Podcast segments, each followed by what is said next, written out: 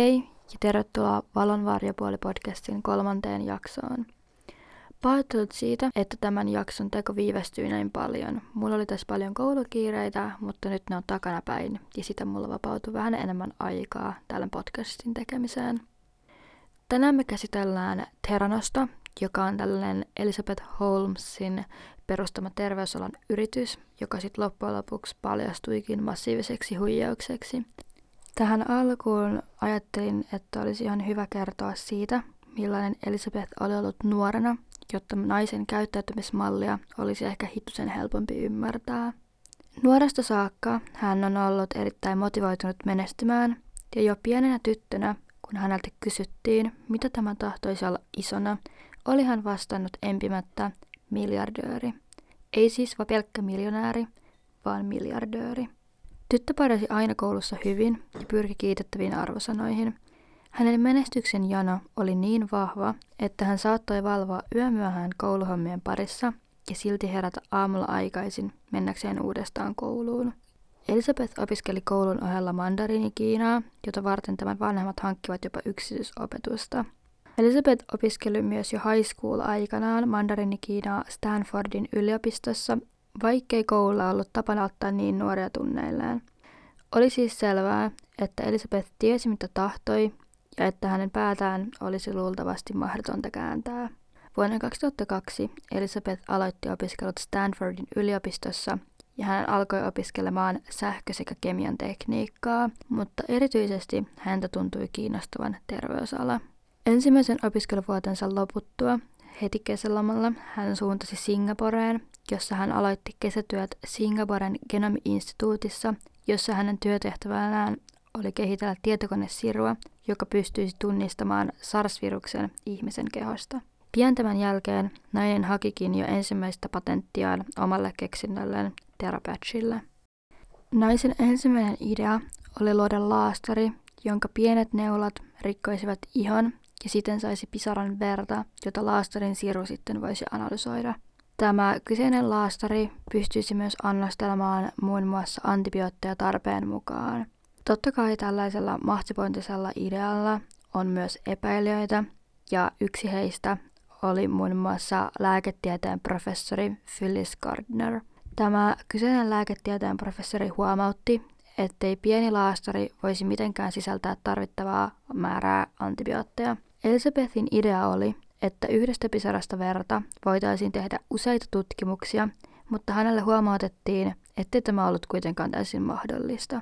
Mä itse veikkaan, että lähes jokainen ihminen tietää sen, ettei hänen keksimänsä laastarin, joka siis oli täysin normaalin laastarin kokoinen, ettei siihen mitenkään voisi mahtua muun muassa tarvittavaa määrää antibiootteja kun otetaan huomioon, että tämän laastarin oli myös määrä pystyä tekemään lukemattomia testejä. Totta kai vastapainona epäilijöille oli myös henkilöitä, jotka pitivät naista nerona.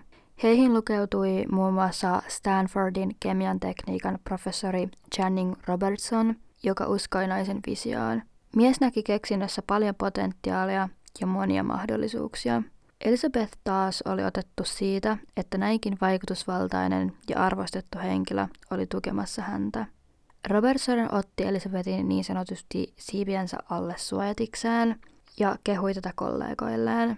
Mies usein myös vertasi naista muun muassa Microsoft-ohjelmistoyhtiön perustajan Bill Gatesiin. Marraskuussa vuonna 2004 nainen päätti lopettaa opintonsa Stanfordin yliopistossa keskittyä täysipäiväisesti keksintöönsä ja sen kehittämiseen sekä markkinointiin. Yrityksen alkuperäinen nimi oli Real Time Curse, mutta tämä nimi ei oikein menestynyt investoijien keskuudessa, joten nainen päätti vaihtaa nimen Theranosiin.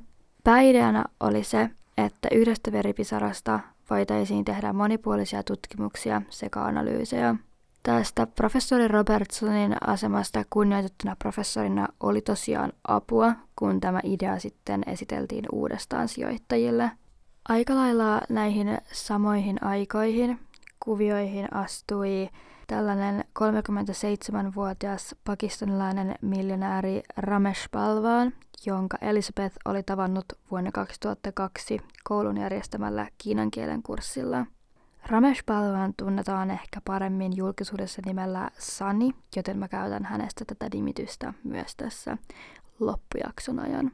Sani oli syntynyt alun perin Pakistanissa, missä tämän perhe muutti Intiaan ja sieltä myöhemmin Amerikkaan. Mies oli jo 1990-luvulla työskennellyt esimerkiksi Lotus Software-nimiselle yritykselle sekä Microsoftille. Jo tämän kaksikon tavatessa miehellä oli melko mittava omaisuus, jonka tämä oli saanut vuonna 2000 myymällä oman osuutensa Commerce Speed-yhtiöstä, jonka ideana oli ollut auttaa yrityksiä kilpailuttamaan tavaran toimittajia. Sunnu sai tästä oman osuutensa myynnistä noin 40 miljoonaa dollaria, ja tämä kauppa tapahtui juuri ennen suurta IT-kuplan romahdusta. Mies myös palkkasi erään kirjapitofirman feikkaamaan hänelle sellaiset verovähennykset, joiden mukaan tämän ei pitänyt maksaa ollenkaan veroja tuosta 40 miljoonasta dollarista. Eli voidaan sanoa, että tämä mies ei ollut ehkä ihan mikään puhtain pulmunen. Sani ei ollut muutenkaan mitenkään kovin pidetty mies, sillä häntä pidettiin ylimielisenä ja muun muassa hänen autonsa kustomoitua rekisterikilpiä miellettiin aina leuhkiviksi. Ja miehen puhuttiin kohtelevan ihmisiä eritasoisesti osittain sen mukaan, kenestä hän hyötyi ja kenestä ei. Jossain kohtaa Elisabeth hylkäsi tämän alkuperäisen idean laastarista, mutta idean pääpiirteet pysyivät kuitenkin samana. Theranos alkoikin kehittämään laitetta, joka toimisi sormen päästä otetulla verinäytteellä. Laitteen sisällä käynnistyisi automaattinen prosessi, jonka avulla tehtäisiin monipuoliset analyysit sekä tutkimukset tämän yhden verinäytteen avulla. Naisen ideana oli siis kehitellä laite, joka voisi käsitellä jopa 200 eri arvoa vain muutamasta veripisarasta ja niin nopeasti, että asiakas voisi suorittaa tämän vaikka kauppareissunsa aikana. Elisabeth myös halusi, että laite olisi niin pieni, että se soveltuisi kotikäyttöönkin, esimerkiksi pitkäaikaissairaille. Naisen esitellessä ideaansa alan ammattilaisille hänelle kerrottiin karut samat faktat kuin kaikilla aiemmillakin kerroilla. Idea oli kyllä mielenkiintoinen, mutta lähes mahdotonta toteuttaa. Lisäksi kyynärtaipeesta perinteiseen tapaan otettava laskimaverinäyte olisi paljon luotettavampi kuin hiussuonista otettu näyte, ja lisäksi oli mahdoton ajatus, että vain muutaman pisaran kokoisesta näytteestä voisi saada nämä 200 eri testiä tehtyä. Nainen ei kuitenkaan kuunnellut sitä, mitä hänelle kerrottiin, vaan kritiikki tuntui menevän toisesta korvasta sisään ja tulevan toisesta välittömästi ulos. Nainen oli jo päättänyt luoda tällaisen mahdottoman laitteen, joka saisi hänen nimen jäämään historiaan. Elizabeth on myöhemmin myös sanonut, että tämän Enon sairastuminen syöpään oli tämän kaiken motivaation lähde. Tähän pohjautuen naisen iskulauseeksi miellettiin hänen erässä haastattelussa sanomansa Haluan rakentaa maailman, jossa kenenkään ei tarvitse sanoa hyvästä ja liian aikaisin. Kuitenkin myöhemmin naisen läheiset ovat kertoneet, ettei hän ollut mitenkään läheinen enonsa kanssa, vaan luultavasti käytti tätä tarinaa vedotakseen ihmisten tunteisiin.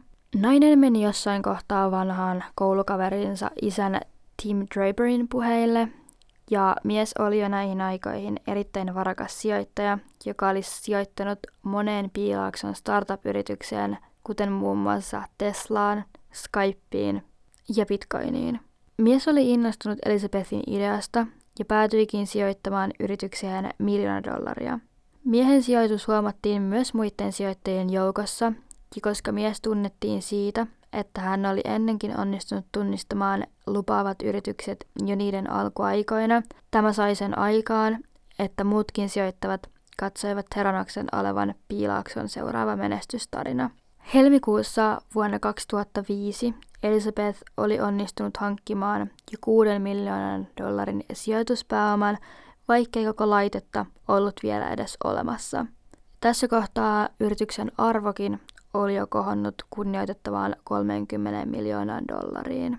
Mä en itse ihan ymmärrä, että miten nämä ihmiset on uskaltanut niin päättömästi sijoittaa tällaisia summia, kun kuitenkaan mitään konkreettista laitetta ei ole ollut olemassa, eikä takeita siitä, että koko keksintö edes onnistuisi. Piilaakson sijoittajat suorastaan rakastivat naisen ideaa, ja yritys saikin jatkuvasti isompia ja isompia sijoituksia. Myös jopa entiset Applen työntekijät lähtivät mukaan tähän yritysmaailman ihmelapsen ideaan. Terranoksen ensimmäiset tilat sijaitsivat opiskelija-asuntolan kellarikerroksessa. Nainen oli palkannut ensimmäisen työntekijänsä Shauna Croin. Shonak oli työskennellyt Channing Robertsonin laboratoriossa Stanfordin yliopistossa ja Elizabeth oli ollut samaisessa labrassa labra-assistenttina. Teranoksella Shaunakin työtehtäviin kuului laboratorion pystyttäminen sekä tarvittavien hankintojen tekeminen. Kuitenkin pian Elizabeth alkoikin jo rekrytoimaan lisää työntekijöitä, joita olivat muun muassa Henry Mosley, jonka nainen palkkasi yrityksen talousjohtajaksi, sekä miehen nimeltä Tim Kemp, jossa tuli yhtiön tietokoneohjelmiston kehitystiimin johtaja. Vuonna 2005 työtiimi oli onnistunut kehitellä Theranos 1.0 prototyypin, joka toimi kasetin lukijan mekanismilla. Ennen kuin tätä laitetta oli edes ehditty testata, päätti Elisabeth kuitenkin ottaa jo yhteyttä suureen eurooppalaiseen lääkealan yritykseen Novartikseen, ja hän sopi heidän kanssaan esittelytilaisuuden vuoden 2006 marraskuulle. Kuten varmasti moni osasikin jo olettaa, ei tämä esittelytilaisuus sujunut niin kuin oli ollut tarkoitus.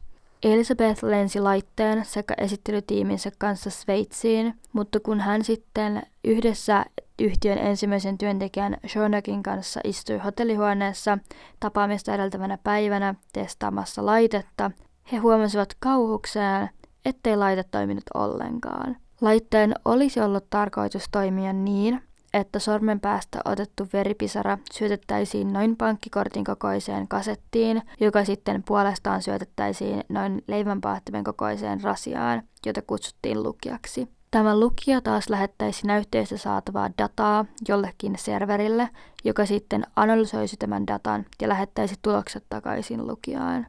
Pian esittelytiimi kuitenkin tajusi, etteivät he voisi esitellä tätä laitetta, eivätkä kuitenkaan myöskään perua tätä jo sovittua tapaamista, joten he päätyivät siihen, että Tim Kemp lähettäisi esittelytilaisuudessa koneeseen tekaistut lukemat niin, etteivät Novartiksen edustajat tajuaisi, ettei kone oikeasti toiminut.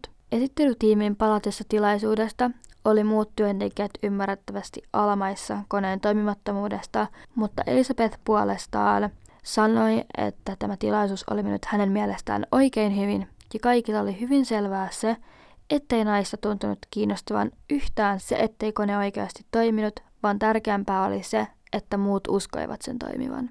Richard Musley oli huomannut työntekijöiden alakuloisuuden ja tämä menikin puhumaan Shaunakille, joka hieman vastahakoisesti myönsi, ettei tämä laite ollut toiminut, vaan he olivat huijanneet Novartiksen edustajia Tim Kempin avulla.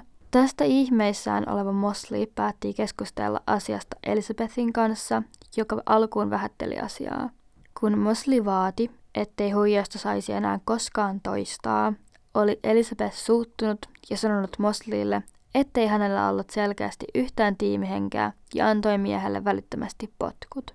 Yrityksen työntekijöiden mukaan oli tämä se tyyli, jolla tätä yritystä johdettiin. Eli mikäli sinä avasit suusi keksinnön epäkohdista, oli kohtalonasi luultavasti potkut. Elisabethillä oli tapana palkata huippuosaajia tunnetuilta yrityksiltä, kuten Nasalta sekä Applelta, ja hän sitten kokosi näistä henkilöistä erilaisia työtiimejä. Eli helpommin selitettynä, insinöörit kehittivät laitetta omassa tiimissään, ohjelmoijat omassaan, kemistöt omassaan ja niin edelleen. Tiimit eivät saaneet kuitenkaan keskustella keskenään, vaan kaikki kommunikointi tuli käydä naisen kautta. Tämän takia tiimeillä ei ollut mitään käsitystä siitä, millaisia ongelmia toiset tiimit olivat huomanneet, ja lisäksi muutkin käytännön asiat oli pidetty heiltä pivennossa. Elizabeth oli myös näihin aikoihin alkanut olemaan suorastaan vainoharhainen siitä, että joku työntekijä vuotaisi tietoa yrityksen ulkopuolelle. Tämän vuoksi uudet työntekijät allekirjoittivat salassapitosopimuksen ja heidän työskentelyä tarkkailtiin koko ajan. Jopa kaikki nämä työntekijöiden lähettämät sähköpostit luettiin ja tarkastettiin ennen niiden eteenpäin lähettämistä. Nainen oli jatkuvasti työpaikalla, nukkui erittäin vähän ja häntä luonnehdettiin työnarkomaaniksi. Elizabeth tuntui muiden silmiin elävän kahvin ja vihersmoothien voimalla, ja tästä syystä nainen ei mitenkään voinut käsittää sitä, että hänen työntekijänsä olivat normaaleja ihmisiä, jotka tarvitsisivat unta ja välillä ehkä jopa hieman vapaa-aikaa. Nainen siis koki, että mikäli työntekijät eivät olleet jatkuvasti töissä vapaaehtoisesti ja tehneet vapaaehtoisesti työsopimuksessa määriteltyjä työvuoroja pidempiä vuoroja, niin he eivät oikeasti olleet omistautuneita ytyälleen. Vuonna 2006 yritykseen palkattiin mies nimeltä Edmund Koo, joka tunnettiin Piilaaksossa kaiken korjaajana. Jos teknologian yrityksillä oli ongelmia, niin mies oli yksi ensimmäisistä henkilöistä, joihin yleensä oltiin yhteydessä. Mies palkattiin kehittämään Theranos 1.0 prototyypin myyntikelpoinen versio, ja alkuun mies olikin varsin innoissaan tästä tehtävästään. Hän siis oli innoissaan siitä, että pääsisi kehittelemään laitetta, joka muuttaisi maailmaa positiivisella tavalla. Kuitenkin jo lyhyen ajan kuluttua hän tajusi, että Theranos 1.0 laite ei toiminut ollenkaan ja että laitteen kehittely oli vasta ideatasolla sekä sen, että hänellä olisi edessään suorastaan järkyttävä työurakka. Kaksi suurinta ongelmaa laitteen kehittämisessä oli Elisabetin raivostuttava tinkimättömyys siitä, minkä verran verta laite saisi vaatia, sekä se, että nainen ei suostunut tinkimään ideastaan, jonka mukaan laite olisi kooltaan erittäin pieni ja kompakti. Verta saisi siis käyttää vain muutaman pisaran verran, ja kasetin piti mahtua naisen kämmenelle. Tämän takia verta jouduttiin laimentamaan liuoksella paljon normaalia enemmän, jotta analysoitavaa nestettä saataisiin tarpeeksi. Lisäksi yhden kasetin tekeminen maksoi 200 000 dollaria ja sitä voitiin käyttää vain yhden kerran ja tuloskin oli epäluotettava. Eli tämän idean kehittely oli erittäin kallista ja tuloksiin ei voitu edes luottaa. Nuo Elisabetin hankkimat 6 miljoonaa dollaria loppuivatkin pian, mutta hän onnistui hankkimaan sijoittajilta 9 miljoonaa dollaria lisää, joten kehitystyö pystyi jatkumaan. Nainen oli kuitenkin turhautunut kehitystyön viivästymisestä ja hän ehdoittikin Edille, että tämän tiimi voisi alkaa työskennellä kellon ympäri viikon jokaisena päivänä. Kun Ed ymmärrettävästi vastusti tätä ajatusta, niin Elizabeth muuttui erittäin kylmäksi tätä kohtaan. Pian nainen olikin jo palkannut uusia insinöörejä, joista kasasi toisen tiimin kilpailemaan Edin tiimin kanssa. Tällaista käytöstä pidettiin erittäin tyypillisenä naiselle, eli hän käytti tällaista hajoita ja hallitse tekniikkaa. Toisen tiimin johtajana toimi Tony Nugent ja hänen tiiminsä onnistuikin kehitellä uusi laite, joka yhdisti erään 3000 dollaria maksavan liiman annostelukoneen ja Theranos 1.0 ominaisuuksia. Laite ei kuitenkaan todellakaan ollut sitä, mitä naisen alkuperäinen idea oli ollut, eikä sitä, mitä sijoittajille oli luvattu. Kun laitteen ensimmäinen prototyyppi oli valmis, niin Elizabeth risti sen Edisoniksi kuuluisan Thomas Edisonin mukaan. Pian tämän jälkeen Edmund sai potkut. Tähän väliin mainittakoon, että naisen käytöksessä huomattiin kaksi suurta muutosta. Ensimmäisenä naisen ääni oli äkillisesti madaltunut Heranosin perustamisen jälkeen, ja naisen entuudestaan tunteneet henkilöt ovat sanoneet, että tämän oikea ääni olisi huomattavasti korkeampi. Toisena asiana huomattiin, että nainen yritti kovasti matkia Steve Jobsia niin vaatetuksen kuin tekemisienkin suhteen. Tähän liittyen vuonna 2005 Elizabeth oli palkannut Anna Arjollan, joka oli ollut mukana suunnittelemassa ensimmäistä iPhonea sinä samana vuonna. Elizabeth halusi naisen suunnittelevan Edisonista yhtä kompaktin ja sleekin kuin mitä iPhone oli, ja sen lisäksi Elizabeth oli myös kysellyt Analta siitä, miten Steve Jobs pukeutui. Kun Anna sitten kertoi Jobsin pukeutuvan mustaan puolikauluspaitaan, jotta miehen ei tarvitsisi käyttää energiaa tai aikaa asujensa valitsemiseen, oli pian tämän jälkeen Elizabeth ostanut itselleen 150 mustaa puolipaitaa ja alkoi pukeutumaan sellaiseen päivittäin. Tämän lisäksi nainen alkoi matkia Steve Jobsin johtamis- sekä puhetapaa, ja kun vuonna 2015 naiselta kysyttiin suoraan, oliko tämä kopioinut pukeutumistyylinsä Jobsilta, oli hän vastannut kieltävästi ja sanonut pukeutuneensa aina ihan pienestä tytöstä saakka mustaan puolapaitaan. Kerran työpaikkansa bileissä nainen oli unohtunut madaltaa ääntään ja työntekijät olivat olleet todella hämmentyneitä siitä, miten tuon ääni oli yhtäkkiä muuttunut. Steve Jobsista oli tullut niin suuri pakko mielen naiselle, että pian hän palkkasi Jobsin oikeana kätenä tunnetun miehen Avadis Stevanian omaan tiimiinsä. Mies oli jo jäänyt eläkkeelle Applelta vuonna 2006 ja hänelle oli myös jäänyt huomattava omaisuus yrityksellä työskentelystä. Elizabeth kuitenkin onnistui puhumaan miehen ympäri ja mies ei voinut vastustaa kiusausta olla mukana näin maailmaa muuttavassa keksinnössä. Hän uskoi Theranosista tulevan vielä jotain todella suurta. Kuitenkin jo vuoden 2007 lopussa mies lähti Teranosilta, kun hän tajusi, että naisen johtamistyyli oli hänen arvainsa vastaista ja että Theranos oli yhteenä todella kyseenalainen. Miehen irtisanoutumishetkeen mennessä oli yritys kerännyt hankkia jo 43,2 miljoonan dollarin rahoituksen ja sen arvo oli noussut 197 miljoonan dollariin.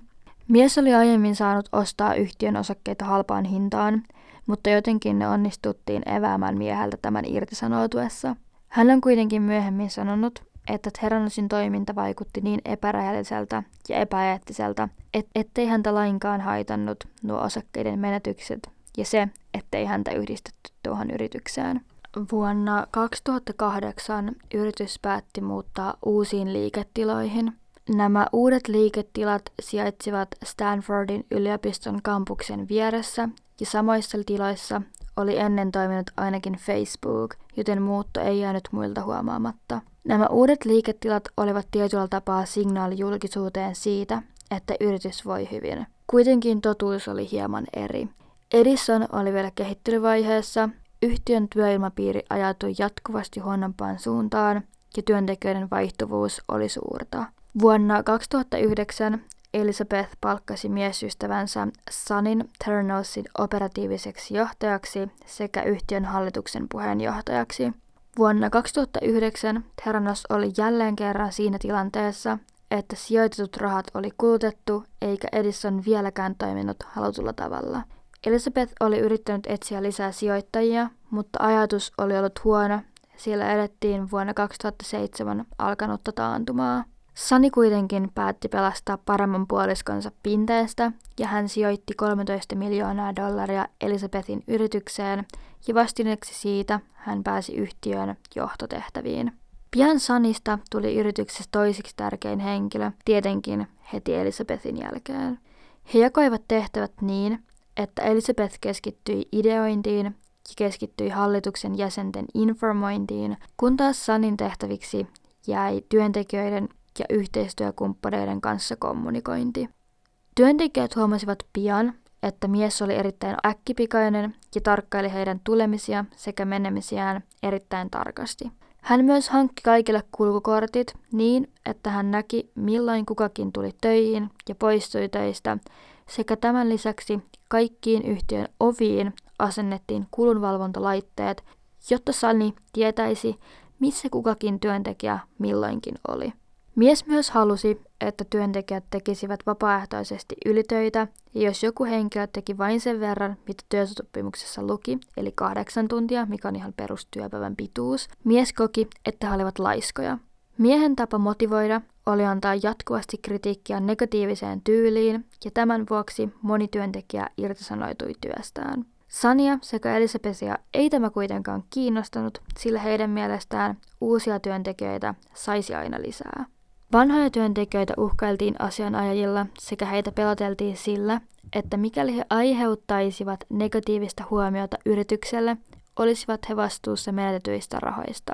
Eli jos kukaan olisi vuotanut julkisuuteen tietoa siitä, ettei yrityksellä oikeasti ollut yhtään toimivaa laitetta tai teknologiaa, niin olisivat he joutuneet kovien korvauksien eteen.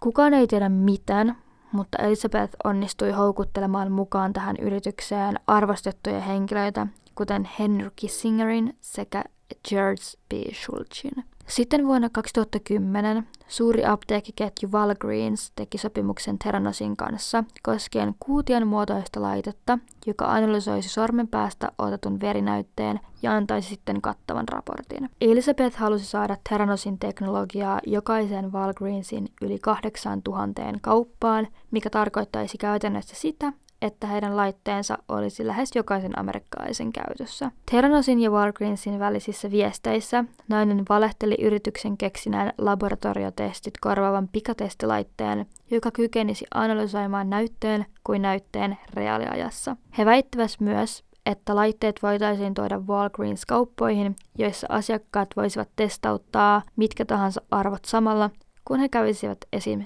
kaupassa perusruokaostoksilla. Ja totta kai tämä myös maksaisi vain puolet siitä, mitä normaalit laboratoriossa tehtävät testit maksaisivat.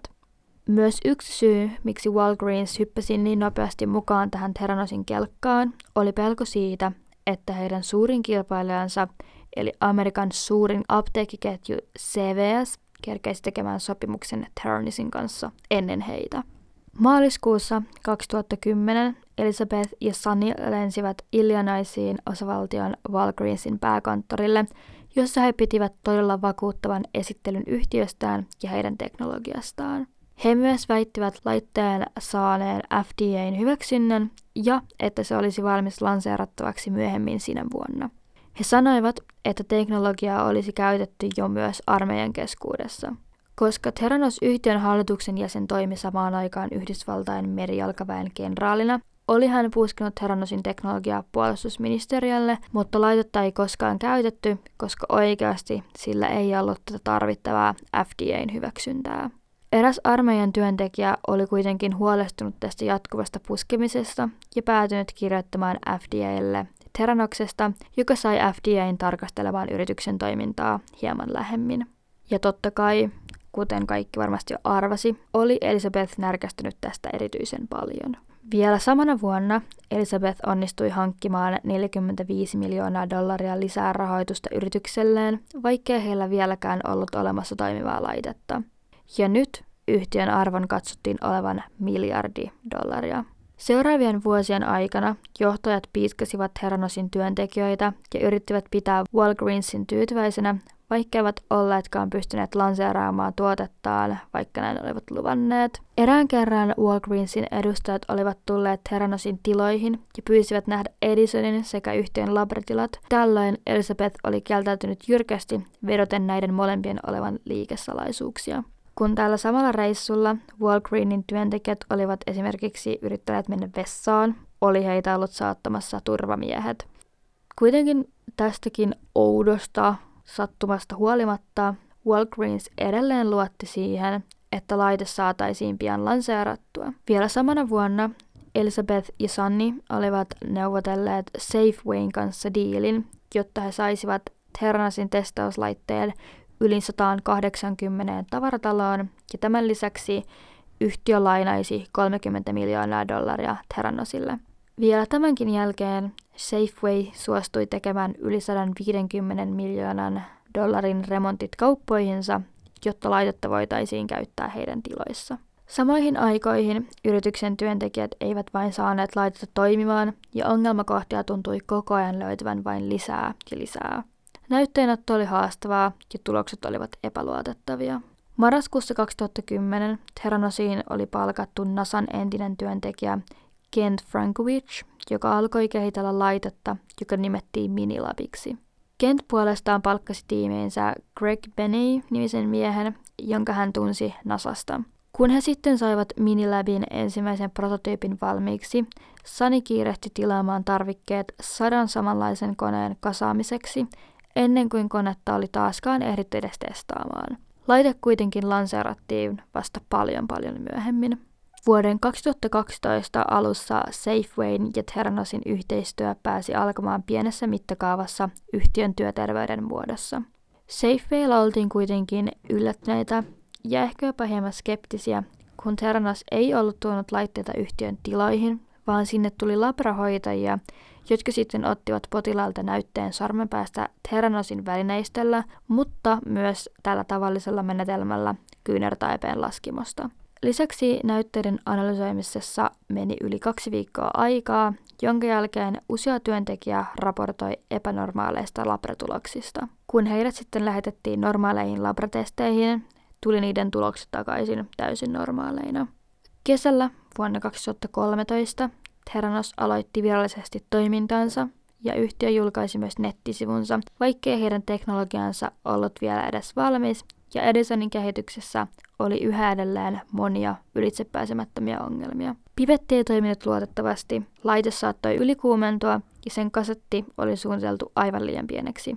Lisäksi koneen sisällä osat saattoivat irrota ja rikkoontua. Elizabeth oli allekirjoittanut sopimuksen Walgreensin kanssa, ja koska Edison ei vieläkään toiminut luotettavasti, oli Theranos turvautunut hyvin kyseenalaiseen menetelmään.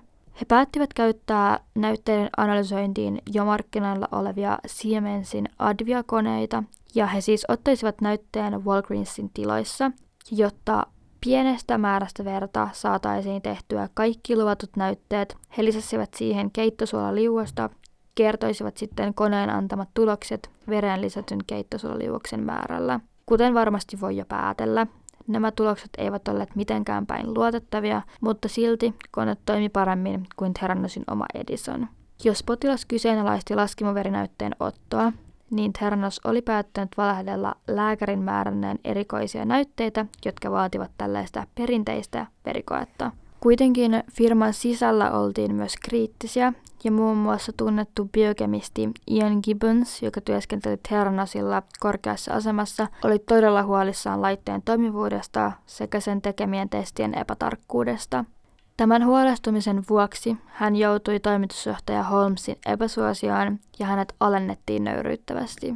Mies myös haastettiin oikeuteen ja hän joutui kahden tulen väliin. Hän ei voisi avata suutaan työnantajansa epäkohdista, mutta ei myöskään halunnut piilotella niitä. Niinpä mies näki vain yhden ainoan ratkaisun, ja 16. toukokuuta vuonna 2003 hän nieli tappavan yhdistelmän lääkkeitä ja alkoholia, johon hän kuoli myöhemmin sairaalassa. Vuonna 2014 Theranosin suosio vain yltyi yltymistään ja Elizabeth vie nopeiden verikokeiden ilosanomaa ympäri maailmaa. Nainen piti myös paljon huomiota herättäneen TED-puheen. Yritystä markkinoidessaan hän kertoo tätä tunteisiin vetoavaa kertomusta omasta enostaan sekä omasta neulakammostaan. Holmes nostettiin monien lehtien kansiin ja häntä ylistettiin kaikkialla. Fortune-lehden tekemä juttu oli kuitenkin käänteen tekevä. Naisesta alettiin puhua uutena Steve Jobsina, joka oli varmasti tälle kyseistä miestä noivalle naiselle kuin lottovoitto. Elizabethia myös titulerattiin yhdeksi maailman vaikutusvaltaisimmaksi henkilöksi ja hän sai useita palkintoja sekä tutkintoja. Vuoteen 2014 mennessä yhtiö oli onnistunut hankkimaan 400 miljoonaa dollaria eri sijoittajilta ja yhtiön arvo oli kohonnut peräti 9 miljardiin dollariin. Elizabeth ja Sunny alkoivat totta kai myös käyttäytyä tämän mukaisesti. Ja myös tämä naisen pakkomiele Steve Jobsiin näkyi yhä. Nainen muun muassa päätti liisata vähän väliä yhden auton, jossa ei ollut rekisterikilpiä, aivan kuten Steve Jobs oli tehnyt. Ja tämän lisäksi hän hankki itselleen sekä miehelleen henkivartijat, jotka kutsuivat Elizabethia Eagle 1 ja Sania Eagle 2. Vuonna 2015 Theranos sai FDAn hyväksynnän herpesvirustestaukselle, ja tämä merkitsi sitä, että he pystyivät kirjoittamaan suurilla kirjaimilla olevansa FDAn hyväksymä laite, ja sitten taas pienillä kirjaimilla sen, että hyväksyntä koki vain herpesvirustestausta. Theranosin uusi ongelma oli kuitenkin se, että he olivat palkanneet Tyler Schultzin, joka on aiemmin mainitun George Schultzin pojan poika. Tyler oli ollut Theranosilla töissä vain vajaat kahdeksan kuukautta ennen irtisanoutumistaan. Miehen tehtävänä oli ollut testata Edisonia, ja kun hän testasi laitetta, oli hän suorastaan järkyttynyt siitä, kuinka paljon tulokset heittelivät.